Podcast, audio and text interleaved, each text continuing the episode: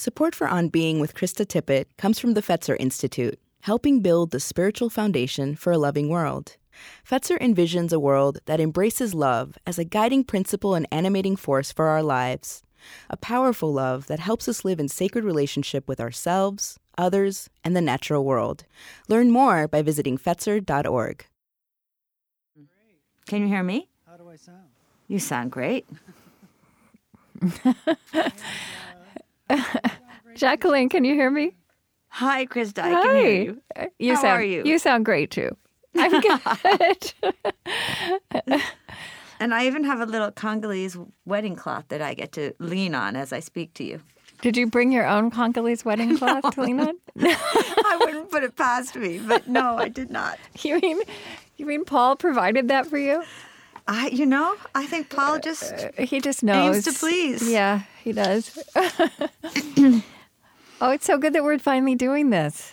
I'm excited. I'm excited. I'm really glad to do it too before you're out there. I mean, this is nice because you. This, it all kind of still belongs to you, right? You know what I mean? The book belongs to you now, and it does. It in does. you, and then it will be out there. Well, and it's funny because you you write it, but you're not always sure that it's you know, will you access it all the first time you've done Oh, it? yeah. So it's um I know I'm in good hands. Yeah, no, and yeah, and I, um, as you know, when we put this out there, we'll make hay with the book and tell people about it. And but I really, I really want this to so. So I'll we'll we'll frame it with the book, but really, what I want to talk to you about, which is just what flows into this writing, which is just how you see the world and the way you think, and um, and and that you are you are already articulate about all of that. But yeah, I'll be your I'll be I'll lead. Thank you. Yeah. Um, Chris, how are we? Hi, Krista. It's Paul. Hey, Paul. We were just saying that we we feel like we don't see you as much anymore. I know. I miss you guys. I know. You gals, of course. Um, well, it's mostly gals, actually. You Occasional guy. you're very faint. We do have some guys. Sorry. We we have a minority of guys, but we have guys. Yeah, you get good guys. We cherish the the Y chromosomes in our midst. I just want to give Jacqueline a quick note. I want you to be careful. Some you're kind of looking around while you talk. That changes your sound. So Okay. when you're answering, just try to look straight ahead I'll just And- peer into the eyes of the Buddha. and be careful about you putting your hands in front of your mouth while you're talking. I mean, you really set me up, Krista. I wonder. I wonder. Do you do that for everybody, Paul? Does this American Life also have the Buddha to look at? No, only only. Uh, That only is the, so only sweet. the most peaceful, loving people. Ah. Aw. Well, Okay. but they all end up peaceful and loving at the end. Um, yeah. So, so Jacqueline, would you um, tell me something mundane, like what you had for breakfast? Um, I had oatmeal for breakfast with a young Pakistani entrepreneur, actually, who is wonderful. Um, what's the weather like in New York today? It's bitter cold and incredibly Ah. bright blue sky, but all anybody's talking about is coronavirus. Oh my God, I know. And people are making jokes about it, which makes me nervous. I know, because it's a super serious thing. Yeah. All right. Um, yeah, it's very cold here also, but beautiful, bright, sunny. And I'm in the booth making one tiny last adjustment. Okay. That's how it is here. I went running and it was bitter, Mm. cold, but the the the light Mm. um, and the blue took my breath away. So it was a perfect way to start the day. Yeah. Do you have a necklace? Do you have a bracelet on or something? Am I just? Or is this? Is this Could it be my um, earrings? Is, I heard some jingling. I got bells on my toes, No, I Paul. don't think I see. What, what is this here? This is. Should I take it off? I think you should take it off. Oh, okay. Ow. Oops. Sorry, let Krista. I've got a huge. Oh, hold that. Okay. Toe There ring. we go. And if you tap the table, the mic picks it up. So just. You're asking me to be so he's well really behaved, cramping Paul. your style. Goodness. I don't know, but use my body. I live in my body. You can use your hands. Just don't tap the. Oh goodness gracious! Sorry. It's all right. Okay, let's do this. Um, Let's do this. Okay. So, so, um, you, uh, Jacqueline, I think you use the language of moral imagination. Um, you're the only person I know who uses those words as much as I do.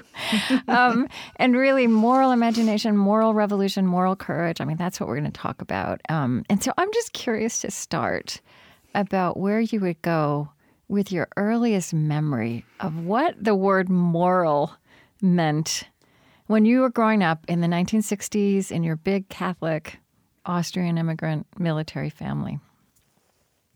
Wow. I think the word moral for me conjures up first grade classroom of Sister Mary Theophane in West Point, Highland Falls, New York, um, looking at a poster of a rice bowl with two hands holding it and being told by um, the nun um, that we had an obligation always to think about people who were less fortune, fortunate than we were. And then her mantra was that to whom much is given, much is expected. And I think that instilled in me in a deep and crystallized way um, that we're here for each other. That's that's that's so consonant, really, with with what you've walked into. I mean, you've expanded it infinitely, but that's really it's really interesting that that's that that's the answer you give. Well, it's funny. Um, I've been thinking about the past a lot. Um, a, a couple of months ago, I went to say thank you to my tenth, to my fifth grade teacher, um, who, as it turns out, has Alzheimer's. Um, but her memory of 50 years ago, almost 50 years ago, um, is incredibly acute.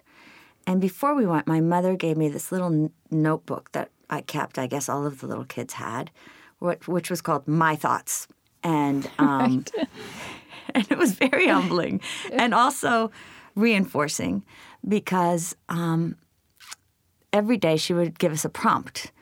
Um, my dream is, and mine was to travel around the world and meet people of other cultures and other countries. And I collect. I collect dolls because it teaches me about other people and other cultures. I was definitely one note, and then I came upon um, one that said, "It bugs me when," and I said, "It bugs me when um, people make fun of other people, especially." And I used, you know, handicapped, which was the language of the times, Right. especially handicapped people.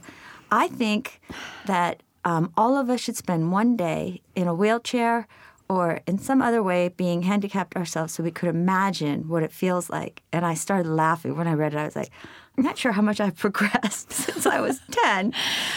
On the other hand, um, I think I think we are so often imprinted as children, and if we're in, if that part of us is encouraged, it allows us to live more fully into it. Yeah, absolutely. And um, you know, I really see that. You know, you, you and I have have spoken before, and and in fact, our friends and and we've we've had we've had a number of conversations across the years. Um, and you know, I've I've always so um, admired and loved your story of you know how much you know you became an investment banker. Um, in the 80s uh, as a young woman and you were great at it and you actually loved it. You were energi- energized by it. But that's the story about how you eventually really with a sensibility that is very kind of you know, a straight line from what you just described um, you walked away from that really promising career um, because you you saw that even though you love banking and finance that it wasn't serving the people who needed it most Yeah. It was quite stark in the early um, or mid 80s. I guess it was 1986 um, during the financial crisis in Latin America to be writing off hundreds of millions of dollars in loans, mostly given to the elites, and then spending my weekends where I was always drawn in fa- favelas and in slums and seeing such color and aliveness and work and diligence. And yet, those people had no access whatsoever to the banks. and that made no sense to me in terms of uh, that worldview that was already part of me. And um, around that time, I I came across an article about um, Muhammad Yunus and the and the Grameen Bank. Um, he had started microfinance in, I guess, 1976, and I was so intrigued by this idea that I could use my skills uh, to work with people who were left outside the system, and I guess that was the beginning for me. And then you, ended up actually starting the first microfinance bank in Rwanda um, before the genocide there, right? Yeah, seven years before. Um, and I was, and I guess it's the power of youth, and it's what makes me so excited about this next generation is that you don't know what you don't know. I thought, Right. well, three years of banking, why not start a bank? Um, and uh, and yet it was that um, minimal skill set, language, and incredible enthusiasm, and probably a bit of recklessness that allowed me to um, just start learn, make create relationships that mattered, and um, before I knew it, we were making a little bit of history in one tiny corner of the world. And so, from a very early age, I also saw that it was possible to create change. And you know something else that um, that I so recognize in you know you and I are roughly the same age, and um, I'm so aware right now at this point in the young 21st century of all these echoes from kind of 60 to the 1960s how things have uh, come full circle or turned out so differently than we expected they would with starting out when we did right? So just reading so you've written this book um, manifesto for a moral revolution and um, practices to build a better world. And you know it's a it's a book of hope of a really muscular hope. Or what do you say in your the manifesto? Hard what's that language? You have a hard Hard edged hard hope. edged hope um, made of patience and kindness, resilience and grit. That's from the manifesto of, of Acumen, which you lead. Um, um, but it's all but but but you take you walk there, or you you you you are now at this point in your life um, inside Acumen and in the world, reflecting and writing about. Um, the complicated road to this to this particular to this hard edged hope, right? And you you know you talk about you left Rwanda in 1989 for Palo Alto to go to Stanford Business School. The Berlin Wall falls that year. The Soviet Union disintegrates. It's the end of history. I mean, you are you are a banker and you're remaking banking, and capitalism has won. Um, and you made a statement in a speech, and I believe this was I believe this was at Forbes. I believe it was with it was at a forum for business leaders, and you said, you know, Steve Jobs spoke to your business class, and you said we thought we needed a technological revolution, but we needed a moral revolution, and and that's what you're really writing about now and and steeping in. And so, you know, just how would you start to talk about that? What that realization, what that phrase holds for you? Yeah, the when I think back to that time, um, and it was really within the in the course of a month that the Berlin Wall fell, and then Jobs got on the stage and said, "You know, technology will reshape the world," and both forces did. Capitalism and technology did reshape the world and did lift a billion people out of extreme poverty. Um, and at the same time, it has left us, both forces have left us more unequal, more divided, more divisive, um, and facing uh, long term, not, not long term, short term climate, climate catastrophe. And so when I say we need a moral revolution, it's really one that is not dictated from above, but it's a reframe of the system because we have had a system that has put profit at the center. And what we hmm. need to do is shift that to put humanity and the earth at the center. And that is not going to come from above. That is going to come from each of us changing our ways. I think, Krista, that we're in this moment where we know our old and current institutions have run their course, Yeah. but we've not reimagined what they need to become. And so because there is no roadmap, we can only hold on to a moral compass. And that for me is the beginning of the moral revolution. Um, yeah, I, I, I agree with you that we that that the so much of what we inherited from the 20th century it, it's not it, it, doesn't it's not even it, it doesn't work but it also doesn't even make sense you know? So younger people i mean and basic institutions don't make sense. I mean the economy doesn't make sense but schools don't make sense and healthcare doesn't make sense. But we're in this we're this in between generation that can see what's broken but has to make up the new forms and when you say when you when you point to the need for a shared moral compass um, that is also the work. I mean, how in this world of proximity mm. to difference, right? In this globalized world that, as you've pointed out, even though we were talking about it in the 1980s, in the 1990s, we, we could not envision um, what it has become and what it's meant and what it's given us to reckon with.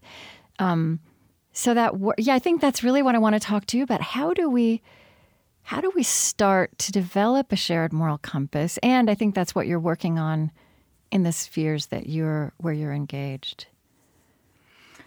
Yeah, I actually think that we need a new skill set for the 21st century because when you and I were growing up, um, the world operated in separate spheres.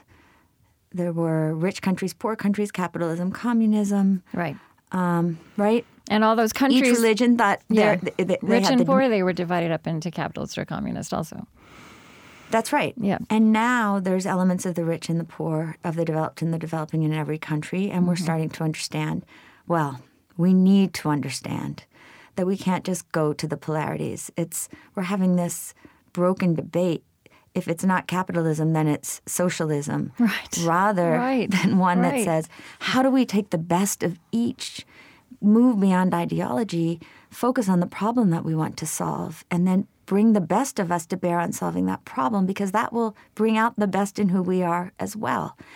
And so the skills, which I also think um, are not the soft skills. We have, when, when, when I was growing up, we relegated skills like the moral imagination, like listening, like understanding identity as a tool rather than as a bludgeon, holding opposites without um, rejecting either side. Those are the hard skills. Mm-hmm. And those are the skills we need to impart in our children, in, at, in our universities, in our workplaces, um, if we want to do the, the weaving and the integration that I do believe, as you said, is the work. And, um, and 20 years of investing – um, trying to reimagine capitalism and using those tools to invest in entrepreneurs that are first and foremost trying to solve tough problems of poverty has taught me that yeah. the greatest predictor is not even the business idea of real success. The greatest predictor is the kind of character that holds some of those skills that I was just talking about. Yeah, I want to come back to that in a minute. I mean, I, I do I do want to ask you if um, you're so right. The, the discourse is broken because, in some ways, it's weirdly reverted back to the 1980s. Like the only way we can discuss this is if it's capitalism or socialism. Mm. Um, but I, I, and of course, the things we're reckoning with are not just about capitalism and capital, but but that is at the center because that's so much of what we put to the center, as you said, profit, um, value, worth was so much around profit and economic value. Have were you have you been surprised though? Because I, I still, as somebody who grew up in the Cold War, um, at, at, the at the same time that I that I know this is the reckoning that we need to be having, that and this moral reckoning with with capitalism seeming like a caricature of itself, and yet it's a huge thing in this country to be questioning capitalism. Do you know what I mean? Well, yeah, but I mean, I think that goes to identity. Yeah. That um, that it's it's such a part of our identity yeah. that we forget that we actually are the system. We are the system. That we actually have it within our control, and it's and it's part of our of our identity as well to question, um, and to make it better, to renew it. that that is definitely where going back to the 60s to one of your earlier comments. Um, so, yeah, I think the easy way out is to damn it or praise it rather than wrestle with it. Mm-hmm. Um, the hard work is the wrestling. Yeah. Um, I mean, so Acumen, which you began as the Acumen Fund, when did you start Acumen Fund? 2001. 2001. Yeah, at the turn of the century. Mm-hmm. Um, uh, works with the poorest people in the world. I mean, when you say, when you said a minute ago that what success looks like, um, it has to do with character. I think, I, I think it's important to articulate that that what what you are working on and the and the and people all around the world who you see and engage makes this assumption or this insistence that the market and the way capital the way we live economically using capitalism the the the using capitalism's power and its tools can be part of lasting and generative social change. And it's that kind of uh, entrepreneurship um, that needs character to succeed. But you're also like redefining what you the what we generally mean when we when we say succeed, especially in terms of entrepreneurship. That's right. In a in, in brief, it's moving away from money, power, fame which is the shorthand for what we're seeing around us too much today, to um, celebrating those people who release the most human energy into the world. And so when I, one of the great joys of my life, particularly now, because I'm seeing it more than ever, is to work with entrepreneurs who aren't cowed by this idea that if they're not making a lot of money, they are not as successful as other entrepreneurs or they are not as real. Um, mm. In part because some of them uh, are making enormous change. I think of um, Ned Tozun and Sam Goldman, um, who had the audacity in 2007 to say, We want to eradicate kerosene from the earth. It's been 130 years since Thomas Edison invented the light bulb. 1.5 billion people have no access to electricity. No one else is solving it. We certainly aren't solving it in the same old, same old ways of separation, where cha- either charity on one hand or traditional investment on the other. So let's go after solving these problems. This problem, let's look at the poor as our customers. Let's try to understand from their perspective the moral imagination. Let's build something that's affordable, that's beautiful, that's useful, that lasts. Let's figure out how to finance it. A traditional capitalist would say, too hard. Hmm.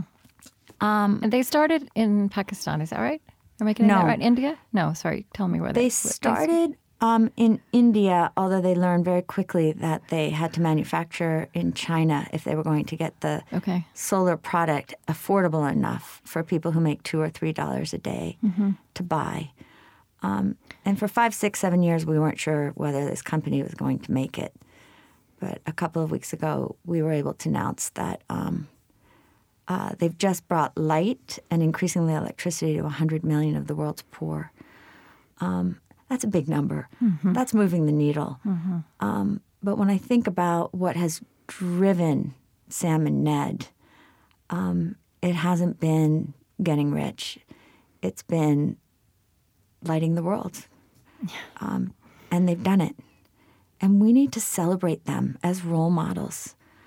Um, yes. We don't only need new business models, but we need to celebrate new role models. And when you said that the traditional capitalist would have turned away, it's partly because where they started, as you say, was they weren't. this was not this this project that was selling to people who had lots of money to spend, right? I mean, is that did I'm assuming it had to start very small. Oh my goodness, it started with nothing. Yeah. These guys didn't ha- had they didn't know what they were doing. They didn't have know how to price it. They had no distribution mechanism. The poor didn't trust them. They were fighting an entrenched status quo. Kerosene is used by over a billion people who pay 40 cents a day essentially. Mm. And so they were fighting on every front. And what I what I've learned over the last 10 years particularly is that the idea of patient capital is critical because it gives entrepreneurs a long period of time. But again, it's where the real work is, Krista, is that um, you need more than capital. And you actually need investors who have an ethos that is focused on um, giving more than you extract, which mm-hmm. sounds antithetical to investment. But if you move from that place to align investors and entrepreneurs toward solving the problem, we can we can pull on lots of different sources of capital, nonprofit capital, mm-hmm. government, um, working with corporations that are offering their supply chains. Um, but it takes all of us. And when I look now at that hundred million, um, we'll get our money back, but our ethos was, and we have already, um, but our gotten a big chunk of it back. But our ethos was using the right kind of capital. Um, I guess with the right kind of entrepreneur to solve a, a problem that was bigger than either of us could ever imagine solving ourselves. Mm-hmm. That's the moral revolution. Right. There's a place where you say, um, what if the golden rule were not do unto others as you would have them do unto you, but also give more to the world than you take from it. Yeah. It's such a simple rule. And again, right now when I when I see all this anger at, you know, you're a bad person because you're wealthy. Yeah. Um, you're a fuzzy-headed nonprofit entrepreneur, entrepreneur because you clearly don't know how to manage. We're just we're just we're just screaming at each other. If we moved from a, a metric that or an ethos that recognized we're all part of this together, that we actually do face enormous changes that are going to impact all of us. Um, and we just use that simple moral idea of giving more than we take, hmm. the whole world would change. Hmm. We literally go from thinking our, ourselves just as consumers to citizens. Hmm. And um, and focus on sustainability rather than you know celebrating selfishness. Right. And those are the mantras I'd like to see, um, which I think this next generation wants to embrace. Yeah. I mean, I do want to do some. Um, I want to talk about language um, before we go much further. Acumen, as you started it, and this has continued, works with the poorest people in the world. Um, those were the people you saw. You saw who the who who the banking industry did not see or serve, um, and you know, and you write about this, and you know that that moral imagination has so much to do with what we see and the words we use. Um, you have chosen to continue to use the word poor um, but you don't speak in terms of disadvantaged. I mean, would you talk to me a little bit about, um, yeah, what what you're describing here and and and the words that actually capture what you see and and what you would what what this moral revolution would take in differently. Yeah, I do think we need um, a different language, a language that gets comfortable again with what we too often look at as soft. Yeah. Um, and I would include love in there because I think real love is a hard skill. Yeah. Um, and at the same time, I get exhausted when we jump on words um, and again ascribe a per, uh, ascribe the, the uh, uh, an evil characteristic to someone using that word before we even interrogate it. And so when we were writing our manifesto, um, particularly given that we invest and we invest alongside more traditional investors. Um, the phrase "it starts by standing with the poor" was incredibly important to us, and there were people on our team who were really offended by that. Why can't we say it starts by standing with low income people? Right. It sounds demeaning.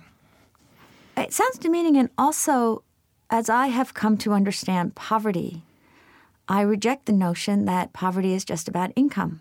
Hmm. When I look at people who are excluded from opportunity because of their race or their class or their or eh, not their, or their race or their ethnicity or their religion, that is a kind of poverty as well. Mm-hmm. That we've got to think about the opposite of poverty being dignity or having opportunity and choice. And so we couldn't come up with a better word than poor. The other piece of it was that as investors, this pushed us toward uh, our own bottom line, if you will. That when we look at making an investment, we have to ask ourselves, as as enticing as it is, in a world that still looks at you in terms of your financial returns, to say, well, these people are vulnerable, even though they're middle class. Um, we wanted to be the organization that pushed ourselves, took on something more difficult by investing on behalf and with the truly disadvantaged, the poor. And we also don't mention the environment. And that was um, also, when you think about it, or when we thought about it, there are lots of organizations that focus on the environment first and foremost, and goodness, we need them. But very few investors put the poor first. And for us, increasingly, and I think this is something that's deepened in my own learning and our own learning, um, we've integrated this idea that if you care about the poor, you have no choice but to, to care about the climate, and that we have to care about Okay. the poor for multi generations because, in the context of climate change, there is no doubt about who gets hurt most. Um, and in fact, we're now one of the largest climate finance investors for the poor um, in East Africa. I think you've learned some things um, i- across these several decades that felt that that you learned the hard way, and that feels somewhat counterintuitive, and and would have felt counterintuitive. Um, in our generation, or just speaking for myself, you know, I think uh, when I was growing up in the '60s, there's you know, th- there's all this save that's the save the world mantra, and so much, so much damage was done in the name of saving the world. I mean, you, you really, as you said, I, I think that's such an important statement that the op- opposite of poverty is, is not wealth but dignity, and and you've also really, in very granular ways, gotten into the fact that dependence is also an and it can also be an enemy of dignity, and that that the language of helping people is problematic, and and I think also counterintuitively in this, as you say, this very stark polar polarized debate about capitalism being good or evil. I mean, you've learned that the market can be a powerful listening device to poor people. For in fact, um, that capitalism can be uh, a humanizing way um, to to accompany the poor. What I think a lot of people don't understand, and I didn't understand, is that um, in a way we make a mistake by looking at um, poor economies. When you're looking at a community of low income people, you're looking not at a market economy, you're looking at a political economy. And so, where there is no real market, everyone has their hand in the lives of the poor. Um, The government officials that usually, often, not usually, but often um, make low income people pay for whatever grant or income support they're getting. The religious leaders who make a lot of decisions on their behalf, the family structures, mothers in laws, um, all of these, certainly aid organizations, charities, there's mafias who mm. control the markets in very extortive ways. And so the power of a fair marketplace where people actually can can have choice and dignity over their own lives that is revolutionary And if you've not spent time in slums or in rural areas controlled by bureaucracies and um, the politics of poverty, that can be hard to understand. But what I've seen in so many of the companies that we've helped build is the incredible power. You, I mean, going back to d.light, and um, I remember sitting in this hut. I, I, talk about this in the book, but sitting in this hut with this grandmother named Teresia, um, and I was with this big, burly Australian man who had a um, who was talking to Teresia about this light that she had purchased for thirty dollars, and um, I said, Teresia, why don't you tell David what you like about the light? And you know, I was used to that. I'd seen people who've been beneficiaries of charity say thank you a, a hundred times over um, in the presence of a donor for what right. they've been given. Right. But but then I said, now why don't you tell him what you don't like and how he could improve this light? And watching her, this little woman, speak to this big man and say, you know, number one, maybe if I had a string, I could hang the light from the ceiling and it would make the room better. And number two and number three, and each time gaining more confidence, suddenly I realized that she wasn't pandering, nor was she begging, but she was talking to him as a customer. Right. And he wasn't standing with this false or false arrogance or certainty, but he was trying to earn her trust. And in that interaction was the opportunity and the seeds of each of their dignity. And that for me, I thought, I understand why I do this work and what I've been trying to do my whole life. It, it, it, it was made so manifest in that moment between these two people whose worlds could have been so distant from each other and reinforced how much we need each other. Yeah, it was. Um, I was thinking as I was as I was reading you, getting ready for this, that I was um, I was recently in a in a, a conversation about metrics, which is also something that's important to you. Like, how do we measure what matters? Which we really we were just uh, try, just now deciding we need to learn. Um, and um, Srinija Srinivasan, who's um, who's actually on our board, but you know was one of the early early employees of Yahoo. She she made this statement that I, that's just been rolling around in my head since then that that we've now seen technology on capitalism, but we have yet to see technology on humanism. Mm. And I feel like that was a, it's a way to talk about what you've been doing capitalism on humanism, which which I feel like in these in these uh, yeah in the caricatures that are going around now, also the the strident debate that the possibility of that is not held open. I mean, you, and I've you know I've heard you use language that I find so and you're now describing what this looks like on the ground you know to use the power of the market but not be captive to it. Or in the in the manifesto um, you say investment it, as a means it, yeah it demands investing as a means not an end. Daring to go where markets have failed and aid has fallen short it makes capital work for us not control us. Mm. well and i get to see it yeah. as you said. I get to see it and i and i believe that the more this next generation of entrepreneurs sees it and recognizes how much potential they have to affect change, um, if they are open to seeing themselves more as seekers without having all the answers, yeah. they can be part of the reimagination and the building of um, completely new models um, of capitalism. And that's that's where we have to move. I mean, you talk about metrics and measuring what matters rather than what we can count. I remember a board meeting probably 10 years ago where we were getting um, lots of praise for our metrics. And I said to my board, well, the good news is, you know, we're seen as being incredibly effective with our metrics. And the bad news is uh, it's a very small pool because the truth is right. we're pretty mediocre. Because at that point, we really could only count outputs. How many bed nets have we made? How many solar lights have we uh, sold, et cetera, et cetera. Yeah, things we can count, right, right. What we could count. Yeah.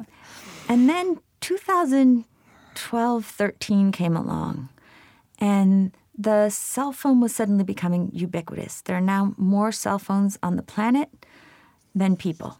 In Pakistan, where I was a couple weeks ago, a smartphone now costs $11. And so, right, people have access. So, a few years ago, our team developed what we called lean data, which was a way of texting um, five, 6,000 customers from one of our companies at a time, asking a series of questions um, from which we could deduce not only whether the product, let's stay in the, the realm of light, um, how much longer people stayed awake at night. Did they? Um, did their health improve? Did their children um, get better, do better in school, um, et cetera, et cetera, et cetera? And importantly, how can you improve the product? What doesn't work about it? And for the first time in my 30 plus years of doing this work, suddenly I was finding the perspectives of the people we are here to serve telling us whether there was impact or not. And that then opened the possibility of aligning investor interest with entrepreneur interest, with customer interest in a way that I had never seen, particularly for people who, you know, live at the margins. I feel like there's a there's a there's a sentence in your in your book that to me feels like an operating question for moral imagination and it's absolutely reflected in what you just described. You said the question because of course I think moral imagination it has to do with the words we use, what we see, but also the questions we're asking, right? Um, and so Hughes says the question is not merely how to make people better off, but what does it mean to be a whole human being? Mm. And also, Krista, I'm so delighted that you said um, operational, the operating model. Mm. Um, when I think of moral imagination, you know, we always say the humility to see the world as it is and the audacity to imagine what it could be. Yeah. But I break it down into four steps almost that are truly operational. You know, one that it starts with empathy, but it can't end with empathy and putting yourself in another person's shoes because that that too often leads to distancing and the reinforcement of the status quo. Oh, those poor people! Their life must be terrible. Right. Um, the second step is immersion. You know, Bryan Steven would, Stevenson, the civil rights um, advocate, would call it proximity, but you have to get close to the people that you want to serve. You have to understand their problem. And the third piece is analysis. Then you have to understand the system in which they're operating, and then you have to act. And my team will say, Well, Jacqueline, moral imagination isn't a verb. Well, you know, sometimes we have to just, we just have to propel ourselves into action from um, that sense of knowing because in the knowing we have a responsibility to do. Mm. And so I like to think of it both as a beautiful a beautiful phrase, but also one that demands that we extend that beauty um, to actually make a difference rather than just imagine. Right. So it's aspirational, but it's also also fiercely pragmatic. It is fiercely pragmatic. Yeah. And it's funny because people often, in fact, when we talk about polarities and holding opposites and tensions, and I've had more than a couple of investors say, you know, Jacqueline, you talk about love all the time, but when it's when then it comes, we're sitting at the at the negotiating table, and you're hardcore. Yeah. And it's like, look, we're patient capital. We're not stupid capital. Right. And that you know that that love actually is about caring so much that you want other people to succeed. Hmm. That is hard to do. Mm-hmm. Um, and that requires expectations and helping. That requires expectations because if we think that they're going to be, you know, yeah, that's right. Yeah. And we have to set standards high so that people live up to it. Because if we put low expectations on people, we all know very well that people, that all yeah. of us, yeah. will stoop down to them. Right. And so that's what love is. Yeah. I also, you know, I, feel like it, what's so odd to me when the word love gets used in public spaces and you're doing that and I'm doing that. And I hear, so, I feel, I hear that rising up. And one reaction people have, like you're talking about these investors, is that it's soft. But we know each and every one of us in our actual lives that it is the hardest thing, and it's not laissez-faire, right? That we, the people we love the most. There's a lot. It is the hardest thing. And inside of it is Yeah. another secret we don't talk about enough, which is for anyone who is caretaking someone who's been sick or who has lost someone, for anyone who's accompanying someone in a real way, um, there are times when that love takes every ounce of courage and perseverance that you have in your body. And those are also the times when you like yourself the best. And we, I think that is the opportunity we have right now in the world that we feel like there's such darkness around us. But we all know that it's in those times that we can elevate ourselves. If we get outside of the small parts of ourselves, which right now are being sparked mm-hmm. too Right. often Right. by the, frankly, the easy stuff. Mm-hmm.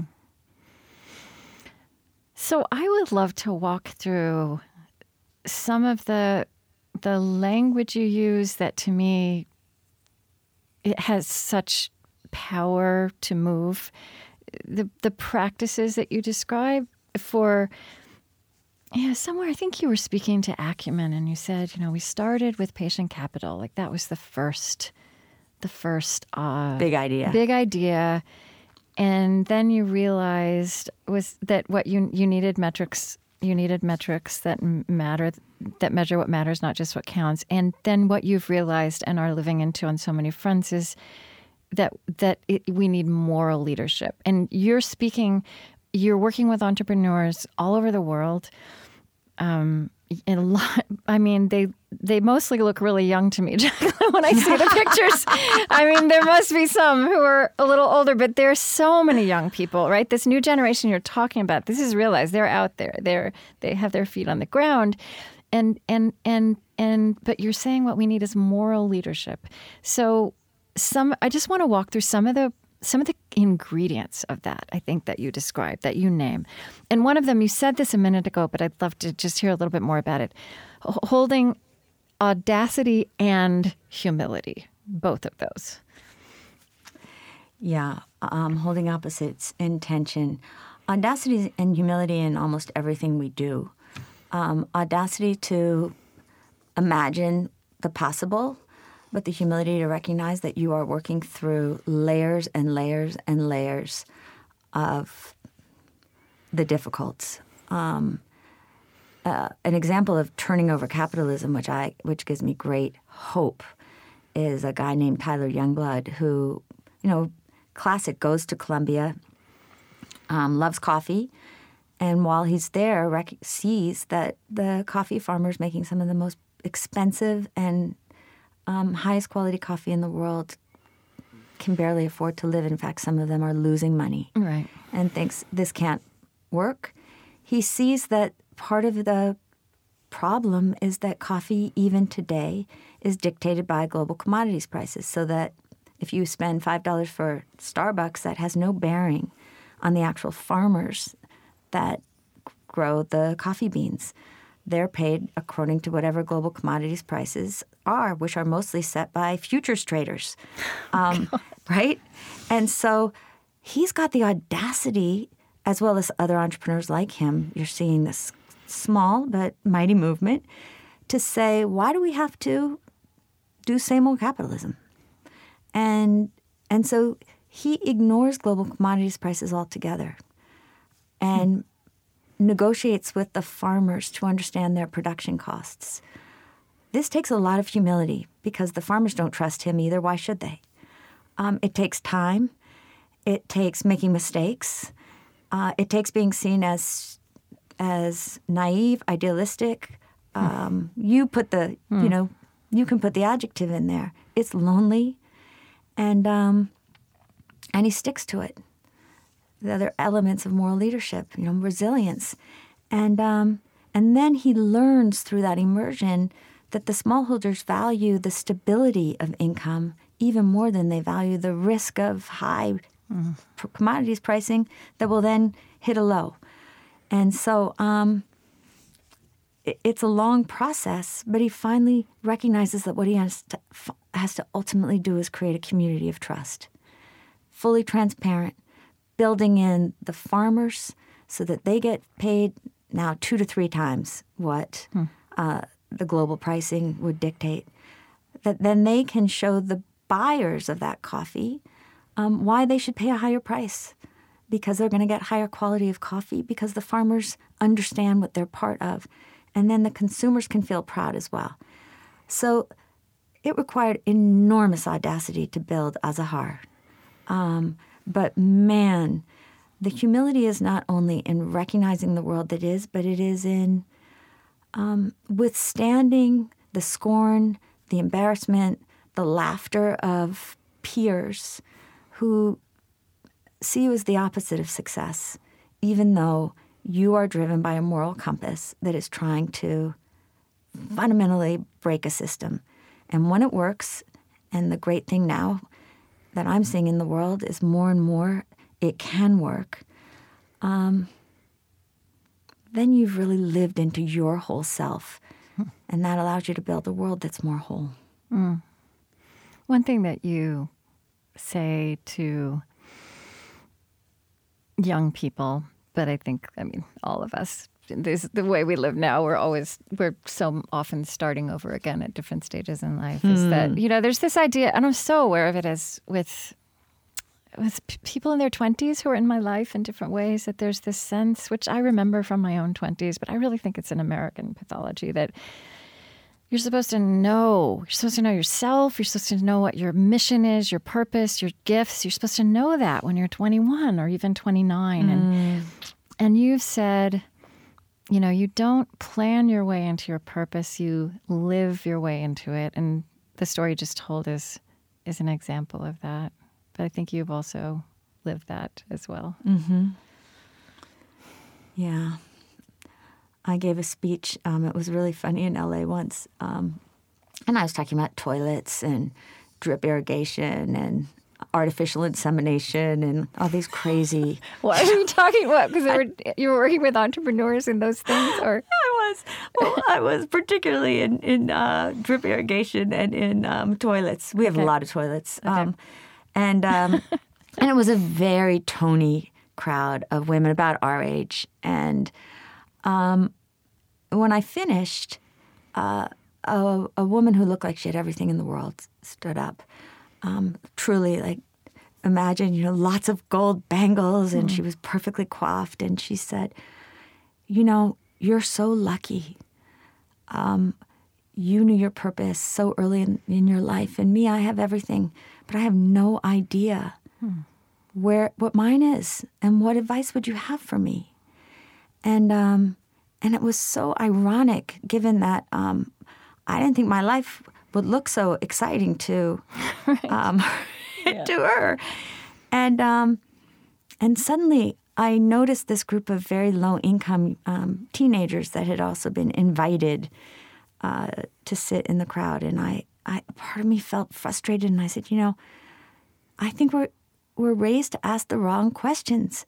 You know, I'll be happy when I'm more beautiful, when I'm thinner, when I'm richer. Hmm. Instead, if you start to ask, what am I doing to make other people feel more beautiful? If I, what am I doing to make other people have a level of income so that they can make decisions? What am I doing to make other people healthier? You'll find your purpose. Hmm. And mm-hmm. I was, I said it was somewhat of an edge, and um, and afterwards she came up and she was really, really emotional. And a whole other group of women came too and said, what you said before, Krista, this is a conversation we need to have in our 50s, not just in our 20s. yeah, yeah, So I think that this is, you know, we were we were we grew up in a system that that told us this other thing. Yeah. Um, and then we woke up one day and we're like, well, I got all that, but it doesn't feel so good. In fact, it's a little bit lonely on the mountain. And um, and and and rather, can we teach each other? And I do think we teach for each other. And these entrepreneurs have been the greatest teachers of my life, as well as their customers. If we teach each other that is in the difficult that we find ourselves and that it is in committing to something so big we will not complete it in our lifetime Yeah.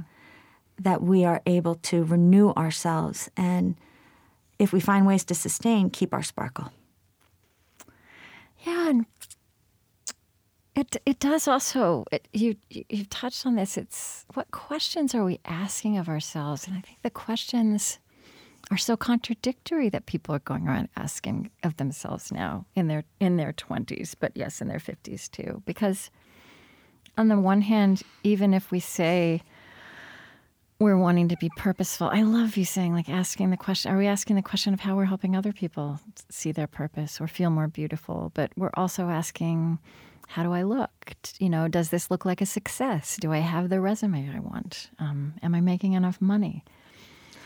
well just as much as we yearn to be good we yearn to belong and um, i actually found myself starting a chapter about um, corruption and i've learned more about that than i ever wanted to learn in my life but the but i ended up writing instead about the conformity trap because i think that where we get stuck in a world that defines success by money power and fame is that we want to be part of the world that we grew up in. Yeah.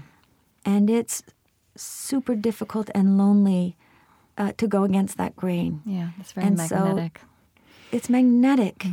And and and many young people around the world grow up in cultures and in family cultures where honoring the family somehow by getting into the great school and getting the great job and making all the money is more important than honesty.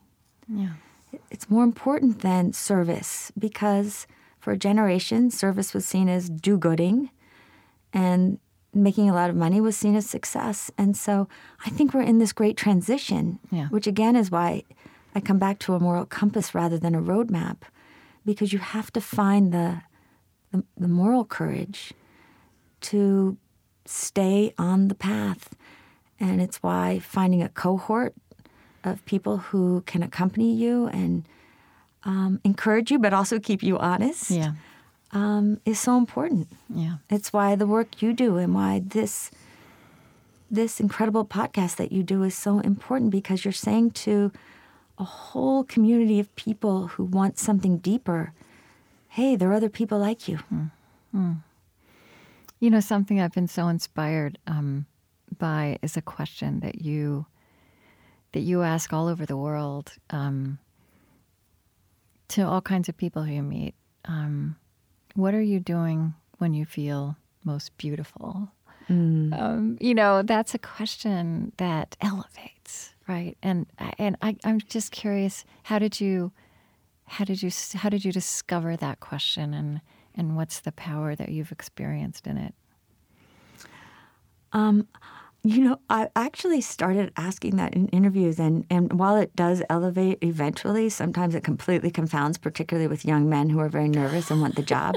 Oh, oh, in job interviews, you started asking it. I started asking in job interviews, and they'd be like, "Excuse me," and I would find myself like, "Well, you know, when you're on fire, when you're in the zone, when you're doing what you love." Yeah. Because I wanted to get to, I got to a point in my life, and this again goes to character, where I started to realize that I'm interviewing these kids, but if they don't realize that they've got to interview me too, then there may not be a fit here. And so I want to understand where will they thrive? Where will they become the best people that they can be? And so this was my poetic way of trying to get there. But sometimes with guys, it would totally um, take us into the wrong direction. But now, you know, I'm old enough that I still persevere with it. And then I thought, um, when I was in this slum in um, Mumbai, that I wanted to see how would this play with um, really low income people. And I was sitting with a group of um, slum dwellers, all, all women who also had been um, sexually abused. And and they were a tough crowd at the beginning. They had no reason to trust me. It wasn't my work. Um, I was visiting another organization's work. And uh, I said, I have a question for you guys. What do you do when you feel most beautiful? And at first, there was just this stare, silence, discomfort. And I just let that hang. And then I saw this one particularly forlorn looking woman um, whose name was Mushakbi. And I said, Mushakbi, um, tell me. And she said, I never feel beautiful. I feel ugly. And I said, Certainly, there's some time in your life, in your day. And she's like, You don't know how ugly and hard my life is. I said, I, I don't. And I still know that you are beautiful and you're human and you wear sparkly bangles. There's something in you that knows. And then she thought, and then she said, Actually, I work as a gardener at this corporation, and my job is this one patch of garden. And when the flowers come through, it makes me feel beautiful. And she said, and last year I got award for the I got an award for the best garden. And she just beamed. And then she was like, Could we go to my house so I could show you my award? and um, and I watched this transformation of a woman who was living a narrative that there was nothing good in her life or in her being. And I also saw how a beautiful question Yes. could at least for a brief moment allow her to access a narrative that contained within it the elements of her own beauty as well. That's fantastic. You you do make this direct connection between um, listening, listening, and leadership, which I I I don't think is um, in most of the manuals on leadership. Well, even if it were in the manuals, Krista, it, we're not seeing a lot of it out in the world right now. no, but you say you say listening with your whole body as part of a leadership. I think that that actually is where leadership needs to begin. And that when you walk into a room, your job is to understand the people around you. That's your job. And not to come in with assumptions of who they are, but to be open. And that the, again, going back to audacity and humility, you know, I think I can change entire sectors. Um, but to come in with the humility of knowing that I can't know your reality. And so not only do I want to, un- to know who you are, but I need to listen not to convince you and not to change you, to, but to, to possibly change myself. Hmm. And it's when you go into that place that possibility emerges and that we can find a co created solution um, that allows us to create real change. And again, when I see entrepreneurs that are not just changing and building companies, but in some ways they're helping to build nations hmm. or parts of nations, that critical listening skill is at the essence of who they are.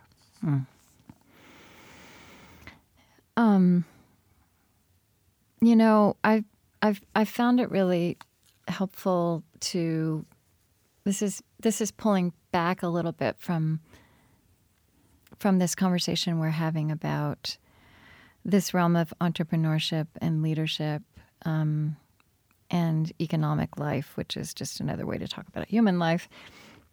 To um, but it's very resonant with how you've also looked at, you know, what's been happening in our country and in the world in these last few years, which we've tended to kind of measure the milestones in terms of elections, right? but um, but but you also seeing and articulating that this is it's right it's about human beings. I mean you you wrote after the 2016 election um, and i'm really you know this is really echoing with what you said a minute ago about um, the opposite of poverty is dignity. You said this was an election about dignity about being seen about feeling counted it was about people who wanted their voices heard so powerfully that they were willing to overlook language and actions they would never accept in themselves or their children. And I really appreciated the place you went later in the piece where you said, and whether Donald Trump or Hillary Clinton won the election, um, the U.S. would be staggering, wounded, and bleeding, left to wonder how we got to a place where we feel we hardly know each other. Yeah. This is where I think we have an opportunity um, to build the skills of identity. Um, what worries me is I see identity too often used as a bludgeon rather than a tool and a mechanism to enhance our understanding of each other. Mm-hmm. Um, and in that same vein, we are so focused on our own identity that we're missing the opportunity of recognizing that, yes, we need to learn about our identity and the many different component parts of our identity so that we can connect with those similar identities that exist in other people who, on the surface, may seem completely different than ourselves. Um, and that's also a skill, and it's one that takes a lifetime to master, but we can all start on the path. Mm-hmm. Um, I had great experience with the um, I think you may have inter- interviewed Jonathan Haidt, actually. Yes, yes. Um, yeah. So um, I had a great privilege of taking Jon to India. And Jonathan has studied um, shame and marginalized peoples, and of course, how we use language. Right. What's his, and, what's his um, book? The Moral. What is the name of his book? The Righteous Mind. The Righteous Mind. Yeah, yeah. The Righteous right. Mind. So how we so yeah, spectacular. Yeah. yeah. And so um, we do something that we took from the Oral History Project StoryCorps, which you've also interviewed, yeah. Dave Isay. Yeah. And um, where, but instead of putting people face to face, we do something that we call story walks because I we found that when you let the air blow around people, um, magic can sometimes happen. Mm. And the idea is that you go walking with each other 20 minutes. Um, one person talks tells their story and the other person asks then the other person asks questions for 10 minutes and then you repeat on the way back. And it's good to do it in a group. We brought the group back um, and i had paired jonathan with a guy named vimal kumar who is from the scavenger caste which is the hmm. lowest caste in india. These are people consigned to essentially picking up human waste um, usually with some cardboard or plastic. And um, and so then when you get back, um, you're supposed to introduce each other, and some do it in the first person. So Jon started and said, um, I'm introducing Vimal, so I'm going to speak as Vimal. And he said, I'm Vimal Kumar, and I was born in the scavenger caste. We are the people consigned to um, picking up waste, and no one ever touches us. And he said, um, uh, my mother, however, got a job uh, at a private school, and they allowed uh, me to go to school as a result of it. But we couldn't afford a uniform. I, I had to go to school in rags, and I sat in the back of the class, and I never spoke. But my mother was so proud that when I was eight years old, she um, invited the whole school over to have a birthday party, and she spent two days cleaning the house, preparing for it. And then on the day of the party, no one showed up. And Jon started uh, crying. Hmm. And he said, So I'm sorry, but I have an eight year old son. Hmm. And the truth is, Vimal and I don't have anything in common. He said, I am from a privileged background. I went to the best schools. I live in New York City. I'm a professor. My children have no want. And um, and I can't even believe that Vimal has been able to survive in in the way that he's so extraordinary. And then Vimal took a deep breath and he said, No, Jon, you're wrong. Hmm. He said, You love India, I love India. we both have two children. We've both studied shame. He said, And besides, Jon, you're a Jew. You understand what it feels like to have people think about you in a certain way for no reason other than what you were born. And um, and finally, Jon, we both have PhDs. That's good. and you know, when you look at that, if if these two can bridge that gap, yeah, we in the United States, who have so much in common, right. can find our ways to heal ourselves and to see ourselves in each other again. That we have a common endeavor in this country to build a country where we can make good on the promise that all men were and women were created equal. Um, and then we can help extend it to everyone on the planet um, because we represent the planet now in ways that have so much to teach if we would just take that privilege seriously.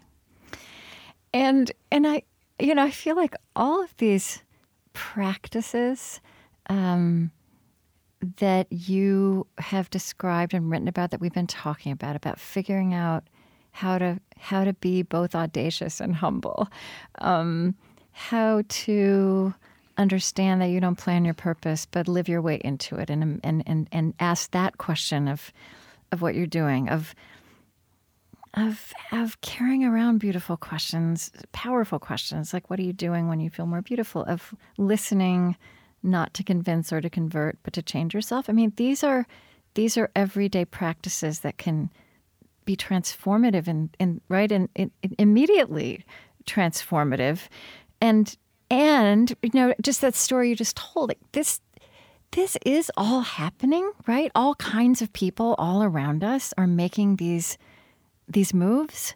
Um, I sometimes think of this as the the generative narrative of our time that just doesn't get a light shone on it the way the dysfunctional, destructive narrative of our time is so privileged and so heavily investigated. And I just, you know, your work is full of these stories of this generative map that is emerging. Absolutely. And the exciting thing now, Krista, which I couldn't have said 10 years ago is that it's not pretty language and it's not just a few people. It is a movement that is happening around the world, and that the role models who are emerging are not reaching thousands of people, they're reaching millions of people. In the case of d.light, 100 million people. Mm-hmm. In the case, case of a company called EthioChicken in Ethiopia, 4 million farmers um, who are changing their entire lives, reducing child malnutrition by 11%, that there's a hard edge to these scaled companies that can only exist if you bring on a different skill set that understands how to put capital in its place, how to partner with government um, rather than malign it, um, hmm. how to understand identity and build inclusive organizations. And I'm not just talking, as you said, about entrepreneurs. We need to use these same skills in our, our universities. Yeah, all of our disciplines. in the military, lawyers. in every discipline. yeah. Our lawyers. Yeah. In our healthcare system. Yeah. Um, to make it patient centric. Edu- all of this needs to be an education about and, this whole person, educating this whole person. That's right, and mm-hmm. that's why you know some a, a, few young people are like, "Well, Jacqueline, you're you're known as the pioneer of, of patient capital and impact investing, and yet your book is all about moral leadership." And I said, "Because at the end of the day, that's the work. Yeah. I can, with all respect, hire really smart young people to to do spreadsheets and valuation, but building a company that disrupts a system and creates a market that reaches 100 million really poor people." That is a leadership play. Hmm. And as you also imply, I'm not just talking about entrepreneurs or organization builders. I'm talking about social workers and nurses yeah. and yeah. all of us. Yeah. Yeah. And that scale is the upside of that technological revolution that we did get, right? That is the generative possibility to be able that that good can be amplified at such a different scale now than was true when you and I were growing up. If we keep these technology and this capital in its place. Yeah. And we realize that it's up to us to bring the moral aspect to it. Mm-hmm. Mm-hmm. Um, I do love the story you tell about um, was it Follicula? Is that how you say her name? Mm. The nun, this enterprising nun who also became one, one of Rwanda's first three women parliamentarians. And she was such a friend and mentor and partner to you when you were so young there, starting out. Um, would you tell the story of, and she died, right? She died. Well, she was murdered. She was murdered. Um, and would you tell the story of how suddenly, or just a few years ago, her name was invoked in a new century, in a new world? Yeah, um, you know, for me, in so many ways, sometimes many roads lead back to Rwanda, um, and it was it was literally thirty years, almost to the month, um, when I first arrived in Rwanda to set up that microfinance bank. And Felicula was one of three women parliamentarians um, who were my co- among my co-founders, and um, and she was the one I loved most. And she really kind of wrapped her arms around me and talk about crossing every line of difference and taught me so much about her country. Um, she didn't have such a head for business, but she had a heart for the world, man. And I loved her. And um, uh, one of the first things she and her fellow parliamentarians did, women parliamentarians did, was to eradicate bride price a few years into their tenure. And um, it was too quick, probably, for their constituency. And, what, and, and explain what that meant.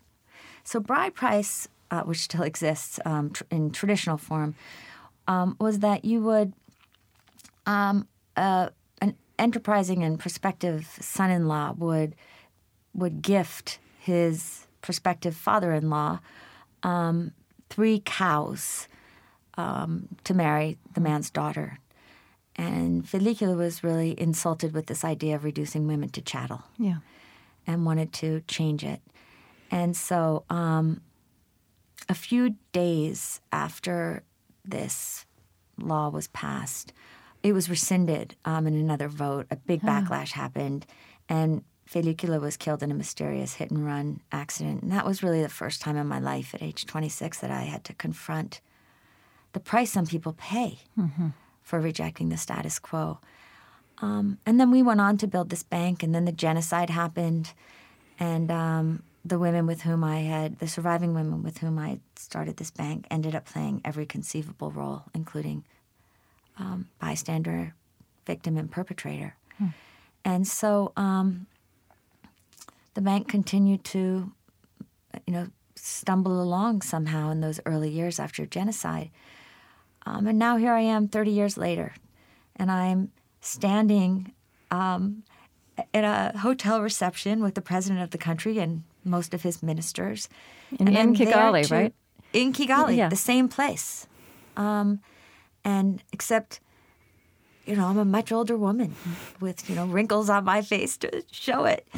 And I know the downsides of what this work can be. And I, um, and yet, because of the work we've done with Patient Capital and trying to build um, a whole new energy sector for the poor across the world, particularly Africa. I'm laying out this vision for this $70 million for profit off grid energy fund that's going to help electrify the country. And before I get on stage, a young woman walks up to me and says, Miss Novogratz, I think you knew my auntie. And I said, Really? What was her name? And she said, Well, her name was Felicula. And I burst into tears. Hmm. And I said, I'm sorry, who are you? And she said, My name is Monique. I'm the deputy general of the central bank.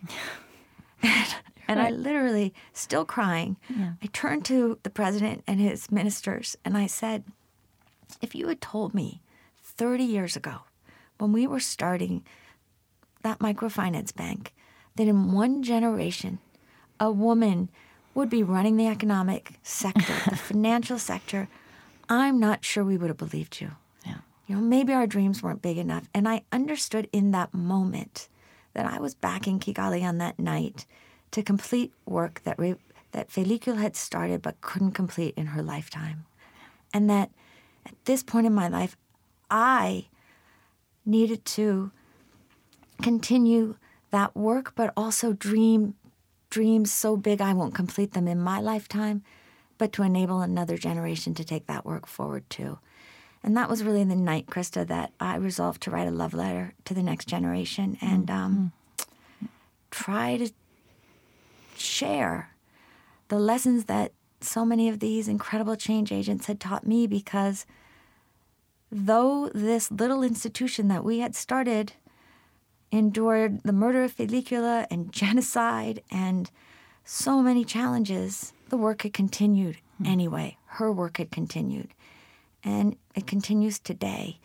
And that all of us stand on the work of those who went before, uh, before us. And it's really our, our individual and collective obligation in a world that focuses too much on our rights and not enough on our responsibilities. It's our collective obligation to take that work forward and imagine and then integrate human dignity, sustainability, and elevate the best of ourselves and bring ourselves to each other. And I think in this moment of such peril and possibility, if we tapped into that stirring, that awakening, we really could build a world like the world has never seen before. And um, if there was ever a decade to do it, it's this decade. Yeah. And this century may require that of us if we're to flourish in it, right? I think this century Yeah. does require it of us. Yeah. And and that I'm not a shame person, but man, I want future generations to look back on us and say, look how hard they tried. Right. Not look at how blind they were. Yeah. Um, this is really granular, but I think really helpful. Um, uh, you describe in the book how you have kind of modified the Jesuit examen, examine, um, which is supposed to be five steps. And I've tried this, so I found this really useful because I never was able to stick with the five steps. Five is too many. I'm. I know that's sacrilege. but you've turned it and you've turned it into three. So just talk about this because this is a, a daily practice that you weave into.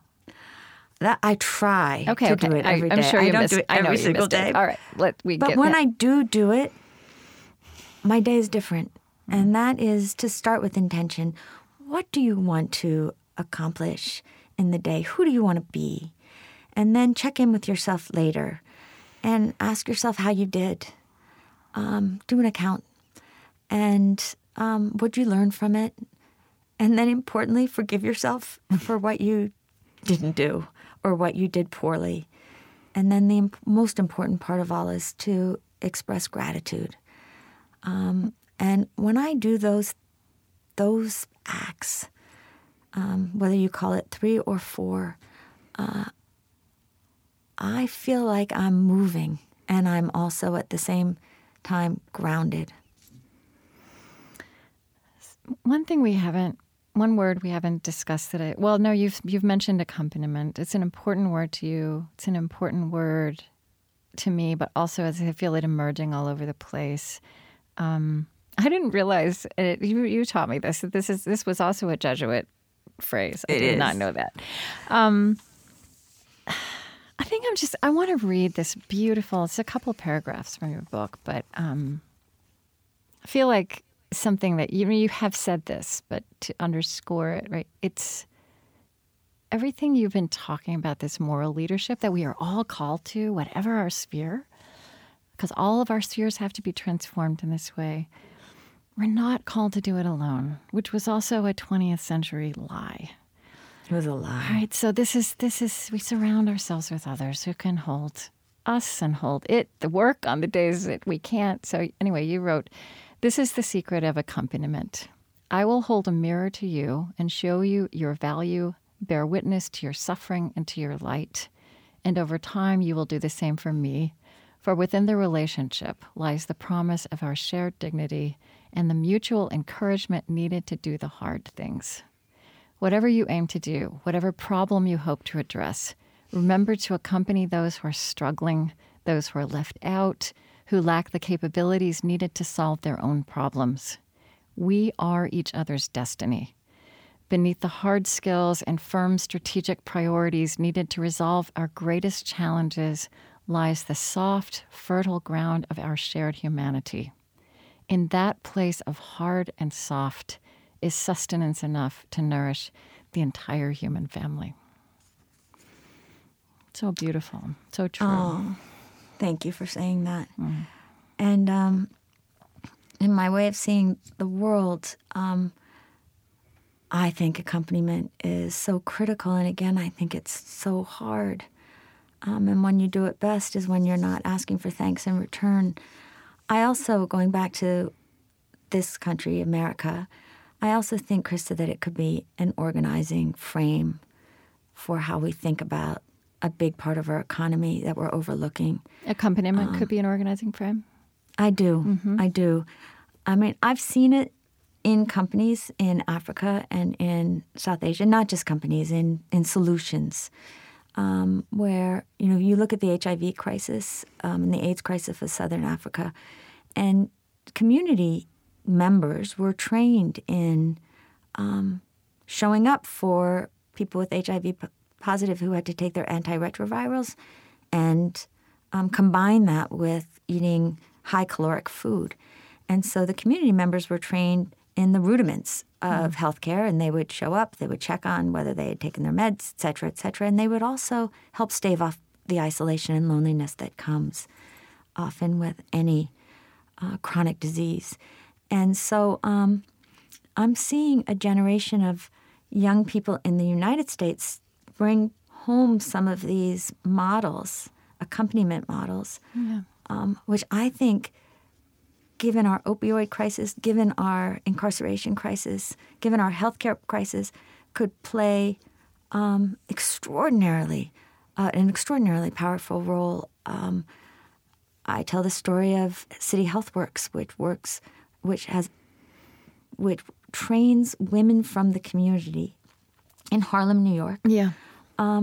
They, they, in again basic health skills, they show up and teach women who have chronic diseases like diabetes and um, hypertension, simple things. Go to the grocery store, how to buy food, how to go on walks. Um, not how to go to walks. They go on walks with them. They, they they bring them into community, and they have so reduced the number of hospital vi- visits that they've created a revenue stream from government to the organization enough so that they can cover all their costs, become profitable. So suddenly you have an economic and social model that has at the heart of it a healthier community, a more efficient government, and a stronger civil society. Mm-hmm. That's the reframe. Hmm. And so we think about accompaniment as a as a beautiful soft skill. You and I know how hard it is, but beyond that, if we had the real moral imagination, we could begin to create economic models that made sense for all of us and not just for a chosen few of us. Yeah. Again, aspirational and fiercely pragmatic. I love Aspiration. I love that. Thank you. well, you inspired it.